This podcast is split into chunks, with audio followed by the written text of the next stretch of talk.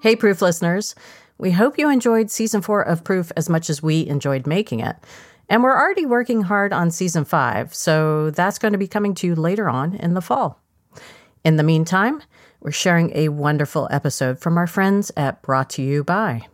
Brought to You By is a podcast that finds the untold stories about the impact that big household name brands have on our world, our lives, our culture. There's a story about how, way back in the 1970s, TGI Fridays was part restaurant and part tender. And there's another episode that covers how selling Kentucky Fried Chicken became a Christmas tradition in Japan because of one very scrappy entrepreneur. In this episode, you'll meet a man, a very important man, that history forgot. And you'll also meet the extraordinary woman who changed her own course in life to help us remember and celebrate this man. It's a story about the beauty of a community coming together to set the record straight, to do what's right.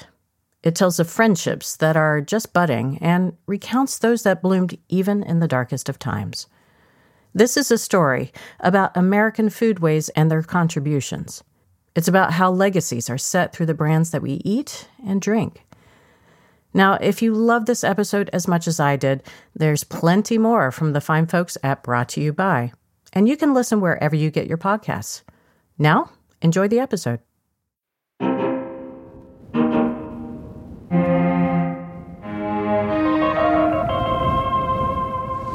Guys, what they're doing here only happens one to two days out of the week. I'm going to be honest, this is really exciting. Very rarely does a person actually get to see this happen. I'm at the Jack Daniels distillery in Lynchburg, Tennessee, and what I'm watching is a crucial step in why the whiskey that's made here is unique. Under this huge metal hood, surrounded by four concrete pillars, is an enormous stack of sugar maple wood, and it is on fire. Now, it's going to burn for an hour and a half. It's going to reach temperatures close to 1800 degrees, and when it's done, it's natural lump charcoal. That charcoal will be ground up into pea sized pieces and then used in a process called charcoal mellowing. What we're going to do is drip your whiskey through the charcoal, and this is what makes us a Tennessee whiskey. This is going to make your whiskey extremely smooth, and this is what separates us from a bourbon. For more than 150 years, Jack Daniels has been making whiskey this way, going all the way back to the day when Jack Daniel made it himself. Yes, he was a real person. And y'all are only listening to me because I have a can of whiskey sitting right there. In Tennessee, there's a long tradition of Scotch Irish settlers who turn grains like corn into moonshine. But charcoal filtering, that's not something they were known to do before coming here. So, where did Jack Daniel pick that up? From Nearest Green, the formerly enslaved man who taught him how to make whiskey. What Nearest Green did and what he changed is what we now forever know as Tennessee whiskey. From Business Insider, this is brought to you by Brands you can trust.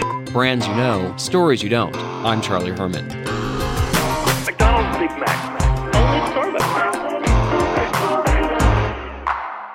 Jack Daniels is the number one selling whiskey in the world. It's been the drink of choice for celebrities and performers, from Frank Sinatra to Bruce Springsteen. Cowboys and Western slugback shots, and regular folk like you and me drink it. I'm partial to Jack and Coke. With every sip, you can taste caramel and vanilla with a hint of sweetness. But in each glass, there are also traces of our nation's history and the ongoing movement to give credit to people who have been left out or forgotten. As the company Jack Daniels acknowledges a truth about its founding, one woman is making sure the world knows that story the one about Nearest Green, the nation's first African American master distiller, one sip at a time. Stay with us.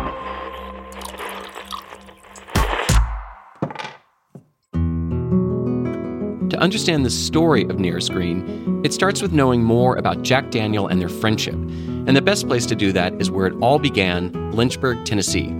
So I went. All right, folks, welcome to Jack Daniels. My name is Jed. I'm going to be your tour guide. And uh, yeah, my mom named me Jed. Yeah, it happens, all right? The distillery is nestled among the hills in Tennessee walking horse country, about an hour and a half southeast of Nashville. Ironically, Jack Daniels is in a dry county, but don't worry, they let you get a taste of the whiskey after your tour. So we'll be covering history first, production second, and at the very end of the tour, we will be sitting down sipping our top shelf whiskey. You chose wisely, all right? It is a huge operation with facilities spread out over 2,000 acres. We serve the entire world from this county and only this county. Despite its size and the enormous amount of whiskey it sells every year, Jack Daniels is proud of being made according to old fashioned traditions and slowly aged for years before it's considered good enough to drink. That spirit, get it, draws hundreds of thousands of Jack Daniels fans to visit each year. We love Jack Daniels, so we wanted to see where it was made. That was on our bucket list to come down here anyway, so yeah, definitely. On your bucket list. Yeah, just uh, something that I have to do before I die, right? We traveled to Nashville for a quick vacation, so this was our last stop before we fly out this afternoon. On this tour, our guide Jed has about 20 people, including one pesky podcast host, from places like Illinois, Iowa, Massachusetts, Montreal, and Ireland. It kicks off in front of a seven story building near the top of a hill.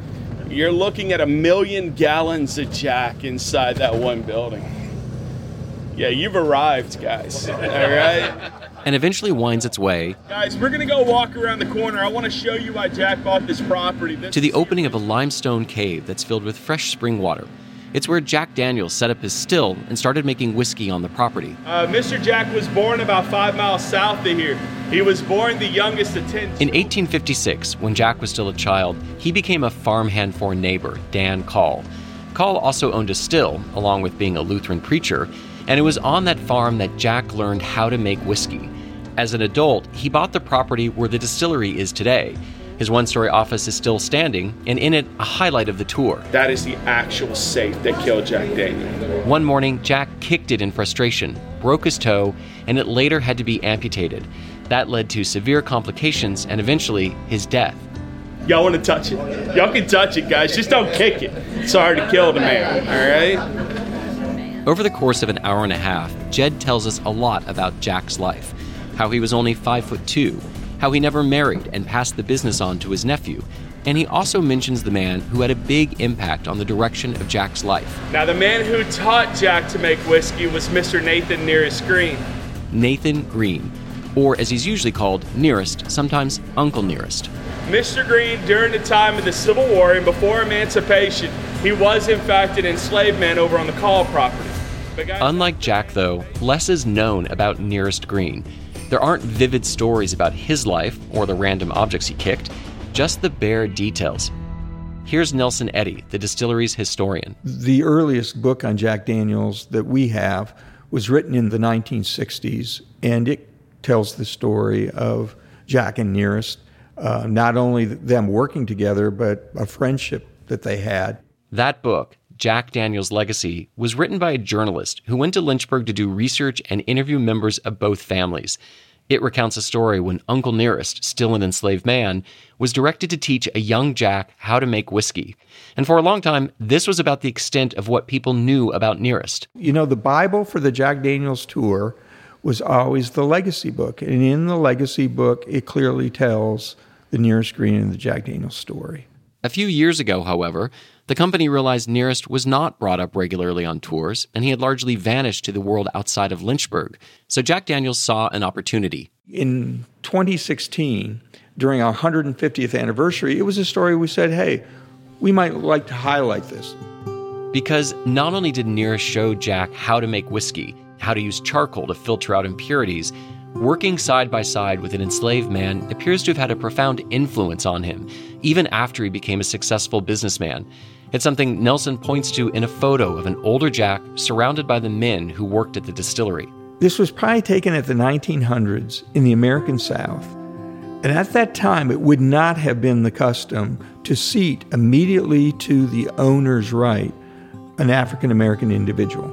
Typically, they would be standing at the back, but not in this photograph. And uh, when that photograph was uncovered, we wondered at the time who that gentleman might be. Well, um, the Green family has informed us that that is George Green, Nearest Green's son. Two of Nearest Green's sons came to work with Jack when he moved his whiskey still to its current location. Later, Nearest grandsons would work at the distillery. Today, three of his descendants still work at Jack Daniels. In fact, since its founding in 1866, there has always been a member of the Green family working at the Jack Daniels distillery. This history, largely unknown to the world outside of Lynchburg, struck a chord with the reporter from the New York Times. And when his story was published in June 2016, it featured this image of George Green next to Jack Daniel, as there is no confirmed image of nearest Green. One woman who read that article was Fawn Weaver. And that photo caught her eye for the same reason it fascinated Nelson, the historian at Jack Daniels. The person in the center is an African American man, and it is as if Jack ceded the center of the photo to this African American man and then stood just to the left of him. And the question became who was that African American man? With that question and many more, Fawn knew what she had to do. I became fascinated. Some people would say I became obsessed. Whatever you want to call it, I became something. And uh, I decided to go to Lynchburg, Tennessee. Though she had no connection to Nearest and his family, she was determined to know more about him. She was willing to move to Lynchburg and upend her entire life to make sure the world would never again forget Nearest Green. Her story and his after the break.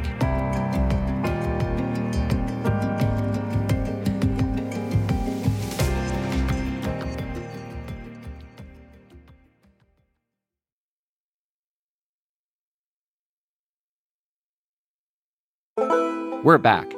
In 2016, Fawn Weaver was an author and an investor who lived in Los Angeles. Her drink of choice bourbon, uh, E.H. Taylor to be exact, and barrel proof, neat. That was about the extent of her connection to the industry. Then she read the story about Nearest Green and saw the picture of his son.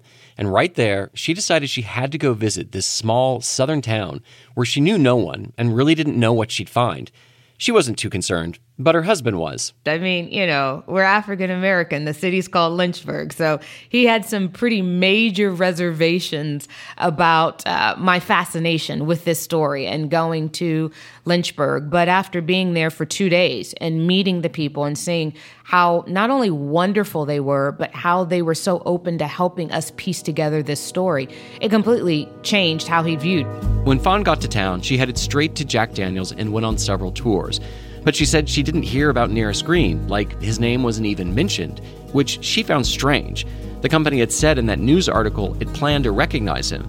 It turns out, however, Jack Daniels chose to wait on making any modifications to the tours in the middle of the 2016 presidential election.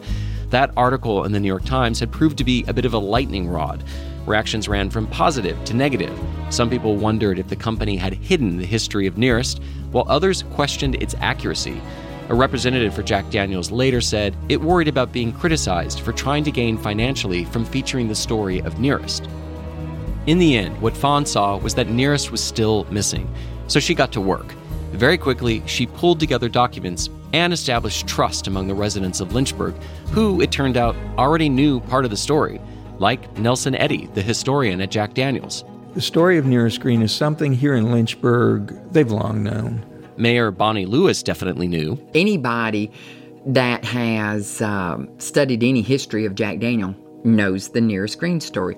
And perhaps not surprisingly, so did the great great granddaughter of Nearest Green, Victoria Butler. Everyone in Lynchburg has always known. It was never a secret. The relationship between the Greens and the Daniels was never a secret in Lynchburg.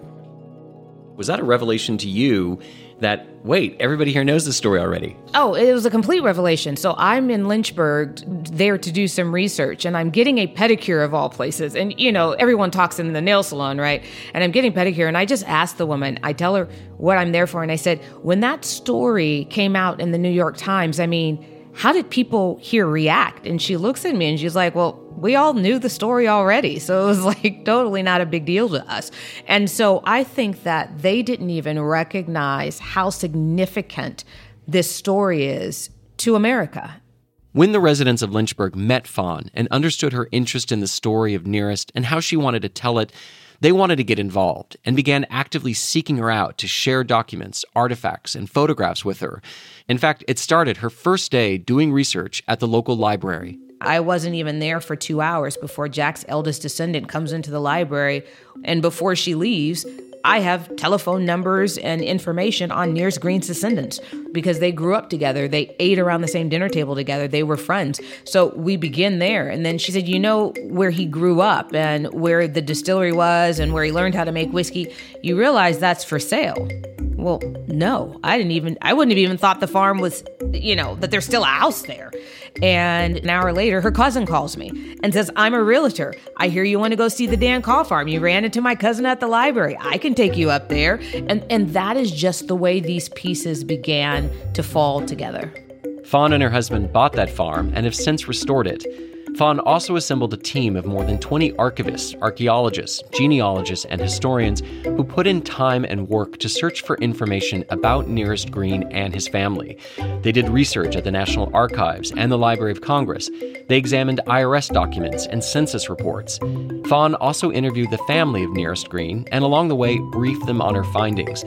In total, she estimates they've collected more than 10,000 documents and other items about Nearest and his family, as well as Jack Daniel, Lynchburg, and distilleries in Tennessee. The irony of it all, and I think this is a part of how I know that the story was just meant to be told, no one ever billed me. To this day, no one has ever billed me on the work that they did to help this story be uncovered. With that information, Fawn has been able to piece together more details about Nearest Green's life, including where she believes he was born. In the 1870 census, there's one page where every single person put T in for Tennessee for their answer to the question, Where were you born? except Nearest Green. Next to his name, it's marked MD for Maryland. Fawn also thinks she's narrowed down the year he was born, 1820. However, you have to remember African Americans were property, not people, until the end of 1865. So you have these census takers in 1870 that are showing up at the doors, and now all of a sudden they're counting African Americans not as property, but as people. And they're looking at them and saying, What's your name? And they're telling them their name. How do you spell it? Well, I don't know. I don't read and write. Okay. Well, how old are you? Well, I don't know. I don't have a birth certificate. And so they're literally looking, the census, when it comes to African Americans, is so inaccurate because they're literally looking at you and trying to tell how old you are. And I don't know if you've ever heard the saying that black don't crack, but when I look at it and I see in 1880 they said he's 60, I'm thinking he's closer to 80. so I don't know. I we don't know his age. We want to think we know his age, but we don't. It's one of several examples that demonstrates how hard it can be to learn about people who had been enslaved. There's often little documentation. But when Nearest became a free man, there were more records, and that's where Fawn made perhaps her biggest discovery, one that even Jack Daniels did not know. Nearest was more than a teacher, he was Jack's first master distiller and that makes Nearest Green the first African American one on record in the United States. Being the first African American master distiller, I don't think that we should or can take that lightly because there are only so many things that we can give African Americans credit for during a period of time where we couldn't trademark, we couldn't patent, we could not have our own inventions. And so to find out that there was someone who left this legacy of excellence behind is not small in the least bit. Fawn shared her findings with the leadership of Jack Daniels, and pretty quickly it installed a large display at the visitor center about Nearest and his family, and it started talking about him more frequently during tours. Most important, in 2017, the company officially acknowledged that Nearest Green was the first master distiller at Jack Daniels. Thanks to tax records, Fawn knows Nearest kept making whiskey until 1884 but after that, there's a 16 year gap that she's still trying to piece together. What is a burning question that you have about Nearest Green that you are still trying to answer? Where is he buried? Got no clue. So we believe that we know where he is, and his entire family is around the tombstone that we believe is his, but the original cemetery records were lost. And we're still digging to figure out is that him? If she can confirm where he's buried, she hopes that will give her another thread to follow about Nearest.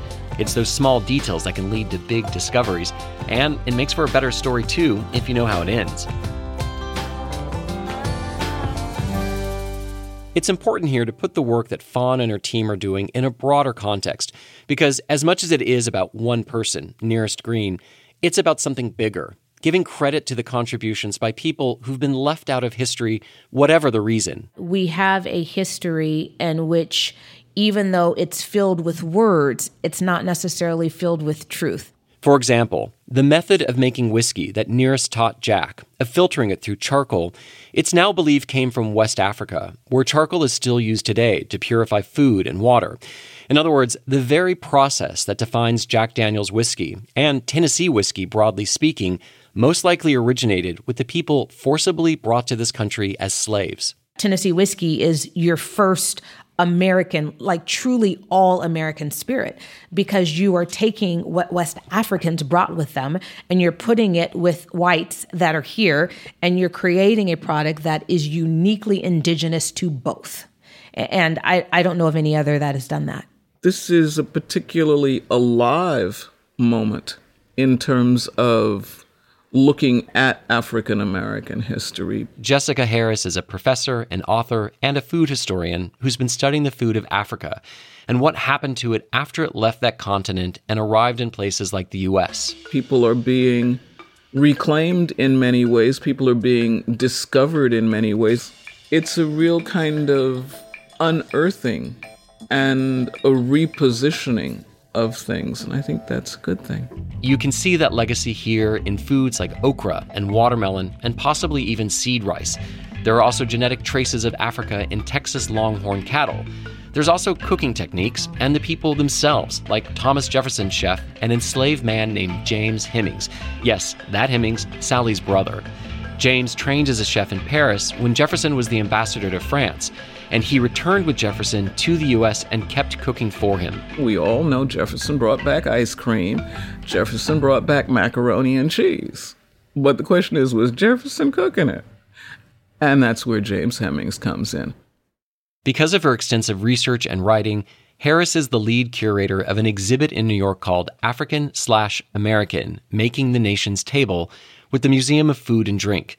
It explores the history of African American contributions to agriculture, hospitality, entrepreneurship, and beverages. Hello, Nearest Green. It also presents a more complete picture of our nation's history because, as Harris puts it, African American food is American food, and that started with slavery. Basically, African Americans grew the food, harvested the food, processed the food, cooked the food, served the food, cleared the table, and emptied the chamber pots. That's about as totally involved in the American food chain as you can be. And there it is. As important as it is to uncover these histories and confront sometimes difficult truths, that does not always mean people will remember. Fawn Weaver worried about that. She feared that simply documenting the facts about Nearest Green might not be enough for people to know his story. We have so much history, but how does it get out there? What is the medium? So she decided to do what Nearest did not do open a whiskey distillery. She called it Uncle Nearest, a new brand that could right an historical wrong by keeping his name on people's lips for generations to come. That story after the break.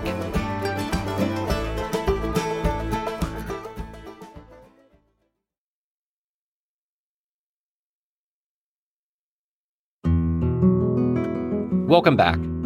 Thanks to Fawn and her team, to understand the story of Nearest Green, you now can go to the place where it's being told, Shelbyville, Tennessee. So I went. We've taken this uh, hay barn and we're making it into our first bottling house. My guide is Sherry Moore, the operations manager for Uncle Nearest Premium Whiskey, located about an hour southeast of Nashville. So, what is this in here? This will be where we store barrels for single barrel. The distillery is being built on the site of a Tennessee walking horse farm. Spread out over nearly 300 acres of green pastures are several whitewashed stables with green roofs. Renovating these existing structures and building new ones will cost an estimated $50 million and be completed in about two years. Already finished is a temporary visitor center and the corporate offices. These are horse stalls. So this one was Sun's Delight. So I'm trying to get pictures of him to put on my wall since that was his home and now it has become my office. Sherry has a long history with whiskey. She's the cousin of the eldest living relative of Jack Daniel. She spent 31 years working at Jack Daniels, including directing whiskey operations. When she retired, she became a real estate agent. In fact, Sherry's the one who sold that farm to Fawn and her husband, the one where Nearest taught Jack how to make whiskey. By the way, a picture of that farmhouse is on the Uncle Nearest label. Typically, when you're uh, in real estate and you're showing property to somebody from California, they do not buy the farm. They get back to California and decide that was a bad idea. but they actually bought the farm, a great piece of history, and they purchase it. So I met them on their second day. When Fawn arrived in Tennessee, she was not thinking about selling whiskey, let alone building a multi million dollar distillery. She was thinking more along the lines of writing a book about Nearest Green, and that's still on her to do list. But a couple of things happened that changed her mind. As she got to know the people in the community, like Sherry and members of the Green family, she kept hearing the same thing about making a whiskey with Nearest's name on it. From Sherry, it was If I ever decided to honor Nearest with a bottle, she would come out of retirement to make sure I got it right. And then learning what come out of retirement meant, which is she's the best in the business. okay, so that was in the back of Fawn's mind.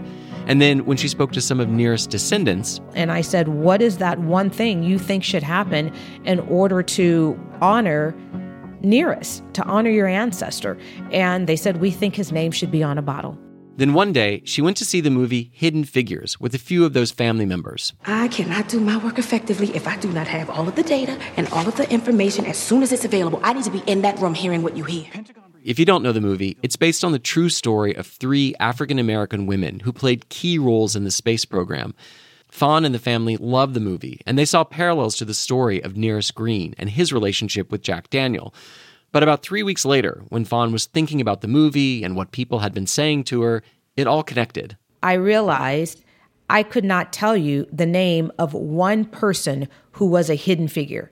I could tell you Octavia Spencer. I could tell you Janelle Monáe, Taraji P. Henson. I could tell you who played the characters, but I could not actually tell you who the people were whose legacy that entire movie was built to tell. And that's when we realized 100 years from now, nobody's going to know Nearest's name unless it's on a bottle. With that realization, she decided to go into the whiskey business. First, she found a source of Tennessee whiskey she thought good enough to bear the name Uncle Nearest. Then, in July 2017, she launched the brand. Since then, she's raised the money to finish building the new distillery and has already started making whiskey that will be sold once it finishes aging. It's almost as if the entire universe conspired to make sure this story was told. And for whatever reason, I was chosen to tell the story. I feel very Oprah-ish saying it that way, but th- that it's the only explanation that that I can give. It's also happening very fast. Already, she's selling three different whiskeys, Let's do the tasting. 1884 is on your left. which includes leading tastings around the country and each time telling the story of Uncle Nearest. 1884. It is that year is the last year that we actually have records for nearest green. Already, the whiskeys are sold in all 50 states and in a dozen countries outside of the US. And in the few years since Uncle Nearest was introduced, the whiskeys have won multiple awards. We start off with the world's best Tennessee whiskey, Most recently at the World Whiskies Award in New York. and that goes to Uncle Nearest, 1820. Fawn has also brought the Green family into the whiskey business. In fact, the master blender, that's the person who decides what the final whiskey will taste like, is Victoria Butler, one of Nearest's descendants. Which one did you blend? The 1884. And why is it 1884? That is the year that we believe Nearest Green last put whiskey in a barrel. Cheers. Cheers. It's delicious. It's got a lot of sweetness to it, For sure. vanilla. It's a little it's a little bit nutty. There's a little like butterscotch. It's a butterscotch. That comes from the oak. Victoria spent almost 31 years working for the federal government before she retired. Thanks to Fawn, she has a second, unexpected career, though perhaps it's not too surprising considering who her great great grandfather was. Whiskey really is in my blood. And had it not been for this brand being launched, I may have never tapped into that. So uh, I'm thrilled to be doing what I'm doing now, to uh, have the honor of being the first African American female to be master blender of a major spirit. Is huge. And so I don't take that lightly. And so I, I'm loving it. Master Blender Victoria Butler.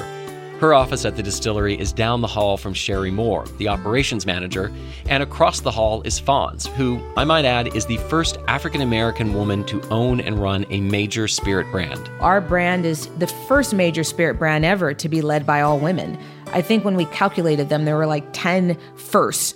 There are things like me being the first African American on the cover of a major whiskey magazine. Like these types of firsts you would have thought happened before, but no, apparently these are the years to, to break all these uh, records. Making history in 2020, just like in 1866, when Nearest Green became Jack Daniels' first master distiller, the first African American on record, and for that matter, the last one for a major brand, too. Remember that photo of Jack next to George Green, one of the sons of Nearest? The photo that sent Fawn down the unexpected road of creating a whiskey to honor him? The photos on the wall, these photos are all our master distillers. It's now on the wall at the Jack Daniels Distillery. This is where Mr. Nathan Nearest Green's picture belongs. To memorialize what Nearest accomplished and to honor the friendship between him and Jack, one that continues to this day among the families. Visitors can now learn how, after emancipation, Nearest kept working for Jack, how Jack paid him a fair wage based on his skill, and how, thanks to Fawn's research, we know that Nearest went from slavery to becoming the wealthiest African American in Lynchburg, potentially wealthier than some of his white neighbors. It's a story that visitors at Jack Daniels are excited to hear, like Stacy Levine and Ivan Stefano. Do you think it's important to tell his part of the story when telling the Jack Daniels story as well? I think it, it this story is probably just as important, if not more important, because he is the the one who who made it happen. Right, he's the catalyst. He is the catalyst, and so the fact that he is a former slave just adds to the the greatness of the story. I think it's a story whose time has really come. Again, Nelson Eddy, the historian at Jack Daniels. Out of this really divided time comes this story of people working together in this small town in the South. That's really a remarkable story. It's one I think uh, we can be proud of.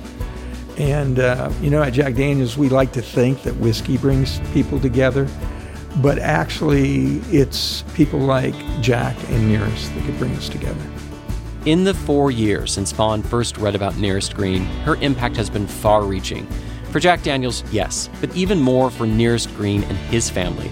That includes establishing a foundation which provides scholarships for his descendants to go to college. Already, there are 12 recipients. There are also plans to build a memorial park named after him near the Jack Daniels distillery.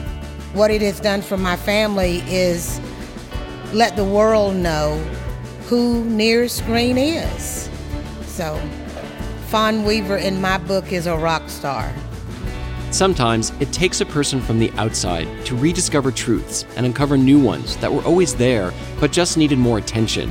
And today, thanks to the creation of Uncle Nearest Whiskey, Nearest story is one more people will likely hear. Because in the world of whiskey and bourbon, a good story can be as important as the actual drink itself, especially when it's an important one. It's odd to say it this way, but it's a whiskey with a mission behind it. And I think that it will continue to be that long, long, long after I'm gone. Every time someone orders Jack Daniels Tennessee whiskey, they are helping to keep his memory alive. That's been the case for more than 150 years. Fawn is creating the same legacy for Nearest Green. Hey everyone, I want to let you know this is the last episode of our, let's call it winter season. Thank you so much for listening. And just so you know, we are already hard at work on several news stories, and we'll be back with a full season very shortly. But until then, be sure to keep an eye out for some bonus content and other stories we're going to be publishing in the coming weeks. We think you'll really like them. Don't forget, we love hearing from you. You can reach us in so many different ways. There's the Brought to You by Facebook group. There's email, btyb at businessinsider.com. There's Twitter. You can even call and leave a message at 646 768 4777. Share any thoughts you have about the show, or tell us about brands in your life, or ask a customer service question that we just might answer on air. And if that isn't enough, wait, there's more. Subscribe to our newsletter for more about the stories you've heard on this podcast, for the latest updates on the stories we're working on, and for some behind the scenes photos from our production process. And please stay safe and stay healthy. Thanks for listening. This episode was produced by me with Julia Press and Sarah Wyman. Special thanks to Amy Padula and Clara Banderas. Bill Moss is our sound engineer who makes these episodes sound so darn good. Music is from Audio Network. John Delore and Casey Holford composed our theme. Our editor is Michaela Bly, and Sarah Wyman is our showrunner. Brought to you by is a production of Insider Audio.